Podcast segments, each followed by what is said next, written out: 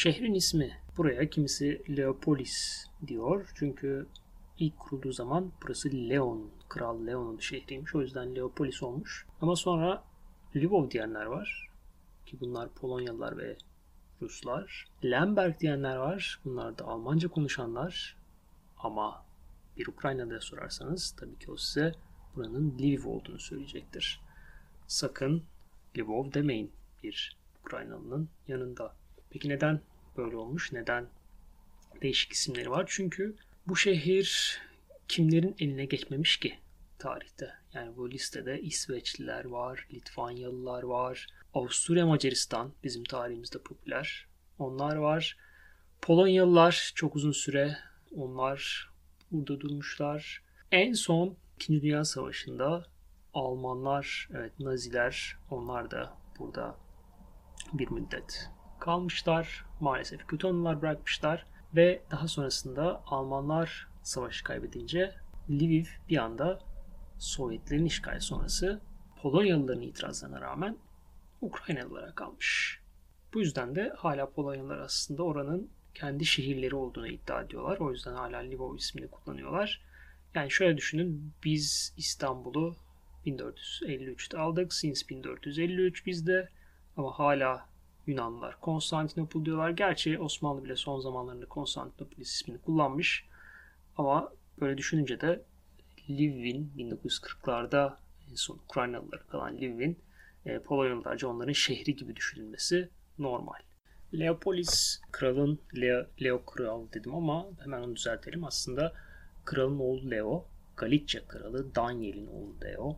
1270'lerden bahsediyoruz burada. E, o zamanlar ilk Leopolis ismi almış. Daha sonra da işte Lviv'e dönüşmüş. Peki Lviv neden gitmelisiniz? Lviv öncelikle Türkiye'den kimlikle gidebileceğiniz bir yer. Uçuşlar normale döndüğünde tabii. Ve şöyle bir güzel yeri var. Lviv tam bir experience demeyeyim, tecrübe diyeyim, deneyim. Evet, deneyim e, şehri. E, bütün deneyimleri kompakt bir şekilde yaşayabileceğiniz bir şehir. E, güzel yeni bir havalimanı var. Euro 2012 turnuvası sağ olsun, futbol turnuvası sağ olsun. E, onun sayesinde güzel bir havalimanı var. Tabii ki e, maceranız e, oraya gittiğinizde havalimanında başlayacak. Çünkü e, ilk kez yurt dışına çıkıyorsanız büyük ihtimalle o e, pasaport odasına alınacaksınız Lviv'e gittiğinizde.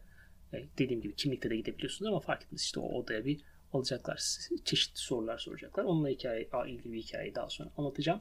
E, benim ilk Lviv'e gidişim 2013'teydi. Toplamda 4 kez gittim. Ve e, benim ilk hatıramda kalan şey e, Lviv'de biz işte bir tren istasyonunda beklememiz gerekmişti. O tren istasyonunun yanındaki ufak böyle Euro 2012'den kalmış bir çadır kafe gibi bir yerde Kvas'la tanışmıştım. Kvas nedir? E, Kvas aslında Sovyet ülkelerinde diyelim e, popüler bir e, buğday ya da işte tahıldan yapılma e, içki demeyelim içecek diyelim çünkü e, alkol oranı çok düşük yani sıfır bile diyebiliriz. Bizdeki işte boza, şıra gibi bir mantıkta yapılan bir şey. E, bizde olmaması bence üzücü. Büyük ihtimalle yine bu e, alkol e, içeriği sebebiyle olmayan bir şey ama Kvass ilk denediğimde beni çok etkilemişti. Her gittiğimde de Kvass'ın güzelini tazesini bulmaya çalışıyorum. Çünkü e, Ukrayna'da şöyle bir şey var. E, bir pub, bir bar diyelim öyle yerler. Kendi kvasslarını da yapabiliyorlar ve e, o kıvası siz e, plastik şişenizi ya da cam şişenizi götürüp o şeye doldurtabiliyorsunuz. Litre karşılığında alabiliyorsunuz. Onun dışında tabii marketlerde e, satılan kıvaslar da var ama e, biraz e, kolaya dönmüş durumda. İçinde işte glikoz şurubu kullananlar var, kullanmayanlar var. E, ama bulursanız güzel kıvasları tavsiye ederim. Şimdi Lviv'in merkezine dönersek, e, Lviv'in merkezi tam e, zaten UNESCO'nun da e, o listesinde olan bir yer e, tam bir e, deneyim merkezi. Tam ortada e, o heykelleri göreceksiniz. O heykellerden başlayan bir deneyim var. O heykellerin e, ayrıntısına e, daha sonra girerim. O heykellerin etrafında da o şehir merkezinde gördüğünüz yan yana binalar var. Onların hepsi birer müze. Yani öyle bir hale getirmişler ki o şehrin merkezini. E, yani müze dediğimde mesela bunun içinde e, kahveyle ilgili ayrı bir dükkan var ama müzeye gibi yapılmış. E, biraz ilerliyorsunuz orada bir çikolataya özel bir bina var. Tamamen el yapımı çikolatalar. İçeride çikolata atölyeleri ve çikolatanın yapımını görebiliyorsunuz. E, üst katlarda çikolataları alabiliyorsunuz. Tadına bakabiliyorsunuz. Kahve yerinde işte çuvallar içeriye giriyor, çıkartılıyor. E, arkasında bir hediyelik eşya dükkanı. E, ve mesela ben oradan gittiğimde e, Türk kahvesi özelinde bir şey almak istemiştim. Orada hemen işte cezve için mi diye sormuşlardı. Evet demiştim ona göre bir e, güzel bir kahve vermişlerdi. Çok da memnun kalmıştım. Sonrasında biraz ilerliyorsunuz. E, yine o kahve dükkanının biraz karşısında işte o vişne likörcüsü var. Liv ve her gidenin illa merak edip bir e, uğradığı bir yer. Hemen oradan o vişne likörünü e, içebiliyorsunuz. Böyle değişik değişik çok güzel deneyim merkezleri olan bir yer. Heykellerden bahsetmiştim. Bu heykeller e, Renook Meydanı büyük ihtimalle yanlış söylüyorum. Pazar Meydanı demek aslında. O oranın ortasında e, Roma mitolojisine ait dört tane heykel var. İşte Diana, Neptün, Adonis ve Amphitrite. E, ve e, şöyle bizdeki nasıl işte Kadıköy'deki boğa heykelinin önünde buluşmak gibi orada da e, hangi heykel söylüyorsunuz işte Diana'nın önünde buluşalım, Neptün'ün önünde buluşalım şeklinde. E, ya da Adonis'i de tercih edebilirsiniz. E, onların önünde buluşuyorsunuz ve e, oradaki e, binalar hepsi işte koruma altında ve şöyle bir şey yapmış Livivliler e, sağ olsunlar. Onların hepsini birer ufak değişik değişik şeylerin müzesine çevirmişler. Mesela burada bir e, eczacılık müzesi var. E, işte cam müzesi var e, yan yana. E, postacılık müzesi var. Onun yanına gidiyorsunuz. İşte Batı Tarihi Müzesi var. E, işte Lviv Tarihi Müzesi var. Hemen onların arka sokağında işte bir e, Latin katedrali, Ermeni katedrali derken böyle değişik değişik katedraller. E, zaten demin bahsettiğim o e, kahve e, yani ona bile işte müze diyorlar ya da kahve dükkanı ama her şeyle böyle bir deneyime dönüştürülmüş. Çikolata yeri çok uzakta değil. E, ve mesela orada e, şimdi Lviv'in yeme içme tarafına geçersek de şöyle bir e, deneyim durumu var. Oradaki bir şirket e, bu 2007'de kurulmuş bir şirket sanırım. E, restoranları da Lviv tarihine göre bir e, deneyim merkezlerine çevirmiş. E, mesela e, oranın meşhur bir et restoranı var. E, ve bu et restoranı e, Lviv'in cellatlarından bir tanesine adanmış durumda. E, de buna yönelik bir konsept var. E, dolayısıyla mesela oradaki bir e, müşteriyi seçip aşağıdaki e, zindana kelepçeleyip indirebiliyorlar. İşte hesap e, kütüğe böyle balta vurarak getiriliyor falan. Hatta işte e, üzerine elinizi koyun parmağınızı kesecek gibi yapıyor. Ama işte hesap kağıdına basıyor şeyi e, baltayı gibi. E, onun dışında işte burada e, sado mazoşizmin e, kurucusu diyelim. E, o arkadaşımızın da e, ona adanmış. O burada doğduğu için e, Leopold von Sacher Mazoş burada doğduğu için e, ona adanmıştı bir mesela bir e, kafe bar var. Onun önünde e, kendisinin heykeli var e, ve bu heykelde mesela şöyle bir e, muziplik yapmışlar. E, elim ıslak e, cebimden peçete verir misin esprisi vardır e, liseli erkeklerin arasında yapılan. Bu heykel de o şekilde ona adanmış bir şekilde yapılmış. Dolayısıyla elinizi cebine sokarsanız değişik bir şeyle karşılaşabilirsiniz durum var. Tabi bu böyle iyice e, muzipliğe döndüğü için aileler orada çocuklarına bile yaptırıyorlar bu hareketi ya da insanlar bu hareketi yaparak e, orada e, pozlarını veriyorlar. İçerisine girdiğiniz zaman bu e, kafe barında e, alt katı e, da garsonlar sizi kırbaçlayabilir e, ya da e, servisi e, dekolteleriyle dekoltelerinden e, yapabilirler gibi gibi böyle bir sado mazoşizme adanmış e, bir kafe var.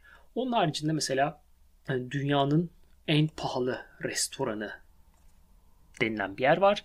Burada da eğer e, hesaba itiraz ederseniz o zaman aa pardon yanlış yapmışız deyip sizden hesabın e, hatırladığım kadarıyla %1'ini ya da binde birini alıyorlar gibi bir durum var. E, meşhur olan başka bir yeri bu özellikle iç savaş sırasında e, BBC'de gündem olmuş bir yerdi. E, orası da işte gizli parolayla girilen yer, işte başında asker bekliyor falan diye anlatılan bir yer. E, o da yine zindan restoran diye tanımlayabileceğimiz bir yer. Oranın da girişinde e, Slava Ukrayni dendiğinde Heroyam Slava diye karşılık vermeniz gerekiyor ve doğru şifreyi söylediğinizde asker sizi içeri alıyor ve hemen size bir ballı vodka e, ikram ediyor. Tabi vodka deyince de benim e, işte dört kere gittim dedim. E, 7 sene geçmiş ilk gidişimin üzerinden. E, henüz yeni öğrendiğim bir şey aslında. E, vodka, Ukraynalılar vodka demiyorlar. Onlar e, horilka diyorlar vodka'ya. Oradan da e, Ukrayna'da vodka alırsanız zaten üzerinde bu horilka ifadesini göreceksiniz. E, gorilka diye yazıyor ama aslında horilka diye okunuyor. Ve o ballı vodka da e, yine Ukrayna'ya özgü bir şey. Yani balla damıtılmış bir şey bu anlamında. O da medovuha diye geçiyor. E, onun dışında bu içkilere girersek evet e, biberli, acı biberli vodkası da var. Onu da e, büyük ihtimalle göreceksiniz oraya gittiğinizde. E, marketlerden alabilirsiniz bu gidişlerinizde. E, içkileri marketlerde bize göre çok ucuz. Duty Free'de Duty Free'ye bırakırsanız merak etmeyin. Orası da hala ucuz ve genelde Türklerin tamamen yağmasına uğruyor. E, oradaki Duty Free. Çünkü e, orada almaya bir sınır koymamışlar. Dolayısıyla Türkiye'ye geldiğinizde gümrük memuru yakalamazsa yani zaten çoğunlukla ben şu ana kadar hiç durdurmadılar beni o konuyla ilgili. Bir sorun yaşanmıyor. Aynı şekilde e, yani sınırlara uymak koşuluyla bavulunuza da e, koyabilirsiniz marketlerden aldıklarınızı. E, vodka dışında önerebileceğim şey balzam e, al, alabilirsiniz. E, o da bitkilerle yapılan e, bir şey. Biraz Jagermeister'i andırıyor ama daha e, özgü, daha yerel bir şey olduğunu söyleyebilirim. E, değişik müze restoranlardan bahsettim. Mesela e, Pravda diye craft biraların e, sunulduğu bir yer var. Şehrin kendi fabrikasında yapılan e, biralar. Orada mesela nasıl meşhur olmuş? Orada işte Obama ya adanmış bira var. Putin'e adanmış bira var. Trump'a adanmış bira var ve hepsinin üzerinde böyle değişik ilginç e, resimler var. E, şehrin içinde ulaşım, tramvay var, e, otobüs var, otobüsler var, minibüsler var. E, onun dışında böyle bir Luna Park treni gibi bir tren şehri sizi gezdirebiliyor. İsterseniz onu da hızlıca şehri e, gezmek için kullanabiliyorsunuz. Yüksek Kale diye adlandırılan bir tepe bölgesi var. Oraya çıkarsanız da bütün şehri e, görme şansınız oluyor. Mesela bu şehirde yine ilk kez gazlı fenerler bu şehirde kullanılmış. Ona adanmış bir müze restoran da var. Oraya da gitmeye çalışabilirsiniz. Dolayısıyla dikkat ettiğinizde birçok yerden bahsettim. Buraya gittiğinizde büyük ihtimalle bir plan yapıp hepsini işte öğle yemeğinde şuraya yapalım, akşam yemeğinde şurada yapalım, kahve şurada içelim, vişne likörünü şurada içelim, çikolatayı şuradan alalım gibi böyle bir paket programa e, çevirebilirsiniz ve hala yine de bize göre nispeten e, ucuz kalacaktır kurdaki oynamalara rağmen diye e, söyleyebilirim. Bu şehre gittiğinizde e, kalacak yer konusunda da şöyle bir şey tavsiye edebilirim. E, öncelikle tamamen ucuz ve güvenli hostelleri bulabileceğiniz bir yer. Benim yakın arkadaşım gittiğinde o hostellerden bir tanesinde kalmıştı. Tabii ki birçok farklı kişiyle kalıyorsunuz ama yine de güvenliği sağlamış durumdalar. İşte kasalar vesairelerle e, sağlamış durumda. Ben e, kaldığımda e, genelde ev tuttum. E, oradaki işte Booking üzerinden ayarlayabileceğiniz e, otel gibi ya da e, işte o şekilde listelenmiş evler var. E, ev tuttuğunuzda tabii ki orada işte ailecek de kalabiliyorsunuz, arkadaşlarınızla kalabiliyorsunuz. E, işte iki oda, mutfağı, her şeyi olan e, evler var. Ve çok da pahalıya gelmiyor. Tabii ki otellerde de kalabilirsiniz. Ama evde kaldığınızda daha e, serbest hareket etme şansınız oluyor. En başta e, şeyden bahsetmiştim. Oraya geldiğinizde pasaport e, memurları sizi ayırabilir. E, nasıl bir olay yaşandı? Ben işte arkadaşım ve e, kuzeni e, ile gitmiştik. E, orada işte ben daha önce de birkaç kez e, bulunduğum için hiç bana bir şey sormadılar. Yanında zaten ailem de vardı. E, arkadaş benimle aynı sıraya girmeye çalıştığında pasaport memuru sert bir şekilde hayır öbür tarafa diye uyardı. Oraya kuzeniyle birlikte geçti. Arkadaş geçti. O daha önce işte Schengen'i vesaire vardı. Ona hiçbir şey sormadı. O da ilk kez Ukrayna'ya gelmiş olmasına rağmen. Ama kuzenini o odaya ayırdılar. Şimdi kuzeniyle ilgili de şöyle bir durum var. İngilizce bilmiyor. Ukraynaca da bilmiyor. Tek bildiği dil Türkçü, tek bildiği dil Türkçe e, ve ilk kez pasaport çıkarmış. İlk kez yurt dışına çıkıyor. E, o sırada aslında kimlik de gelinebiliyordu ama pasaport çıkarmıştı. Ve onu e, oradaki sıraya aldılar. Biz hepimiz geçtik. Oradan bakıyoruz. Şimdi ona tekrar geri dönüp yardım etme şansımız da yok. Ne olacak diye bekliyoruz. Ee, yavaş yavaş artık ona da sıra geldi. Gördük içeri girdi. Ee, bir 5 dakika geçti. 10 dakika geçti. Yani diğer ondan sonra gelenleri de içeri alıyorlar. Onlar çıkıyor hala orada bekliyor vesaire.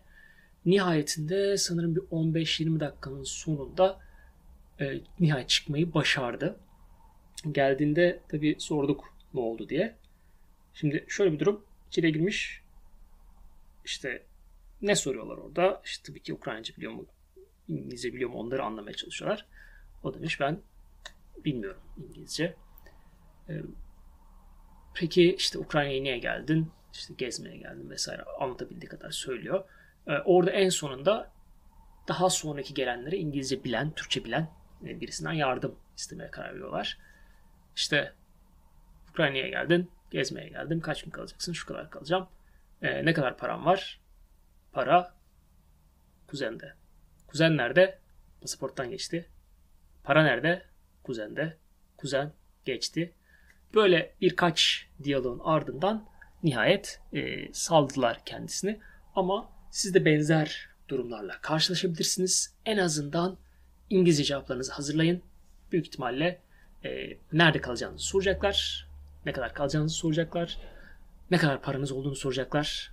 Yani para üstünüzde olmasa da en azından e, bir şekilde paranız olduğunu anlatın. E, böylece bu şekilde oradaki süreçte ecel telleri dökmeyin diye tavsiye edebilirim. Ben şu ana kadar girerken durdurulmadım ama e, dönüş seferlerinde bir kere şöyle bir şey yaşadım. E, çocuklu bir dönüş olduğu için bu sefer e, çocukla ilgili belgeleri görmek istediler. Çocuğun ismi yani oradaki Ukraynaca belgede benim adımda geçmesine rağmen e, başka bir e, belgenin de aslında yanımda olması gerektiğini e, söylediler. O yüzden böyle bir ben de bu sefer çıkarken ecel terleri dökmüştüm. Sanki böyle bir e, çocuğu Türkiye'ye geri götüremeyecekmiş gibi bir e, hava yaratmışlardı. Ama aslında e, baş, bir takım kişilerin yorumuna göre hala işte rüşvet istedikleri gibi yorumlar var ama ben şu ana kadar öyle bir taleple karşılaşmadım. En azından eskiden olduğunu biliyorum ama şu anda öyle bir şey olmadığını umuyorum. Şimdi bu bölüm konuklu mu olsun, konuksuz mu olsun diye oylama yapmıştık. Siz konuksuz olmaz demiştiniz. Biz de o zaman özel bir konuk getirdik. E, Lviv aslında nasıl söyleniyor? Lviv. O meydanın ismi neydi? Ploşçarenok. Zindan restorana girerken ne söylüyorlar? Slava Ukrayni cevap olarak ne söylememiz gerekiyor? Herojem slava. Ballı vodka nasıl söyleniyor? Medovuha. Aslında vodka dedim ama yanlış söyledim galiba. O Rusçaydı. Hı hı. Ukraynacası ne? Horilka. Biberli vodka istersek? Percivka. Çok teşekkürler. Yani yakıyor. Budlaska. Böylece kelimelerin doğru söylenişini de özel konumuzdan dinlemiş olduk. E, Lviv e, benim ilk kez yurt dışına çıkacaklara, ilk kez Avrupa'ya gideceklere e, kesinlikle tavsiye ettiğim bir yer. Çünkü e, bahsettiğim gibi bu kompakt kaydımızda bütün deneyimleri bir arada yaşayabileceğiniz kompakt bir şehir kendisi. Ve Ukrayna'nın geri kalanından da çok farklı mimari yapısı olsun, barındırdığı kültür olsun.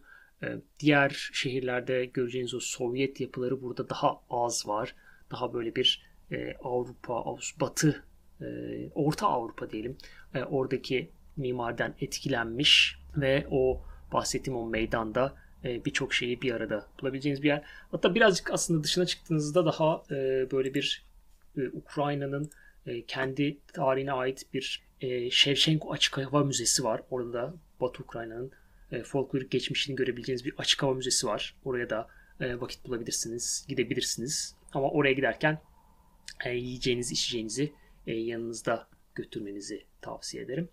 E, Onun haricinde e, Ukrayna'da diğer başka şehirleri de ilerleyen kayıtlarda anlatacağım. Ama e, hiç Ukrayna'ya gitmediyseniz Lviv başlayacağınız bir yer olabilir. Çünkü Kiev, Kiev birazcık daha orası da aslında Kiev diye söyleniyor. Daha böyle bir başkent olduğu için daha büyük e, bir yer ama Lviv daha kompakt olduğu için e, bütün e, güzel müzelerinde gezebileceğiniz ve yeme içmesiyle de bol bol deneyim yaşayabileceğiniz bir yer. Yani bir sonraki kaydımızda yine Amerika'ya döneceğiz. Boston'a gideceğiz. Yine Hancı bizimle birlikte olacak. Bir sonraki kaydımızda görüşmek üzere. Teşekkürler.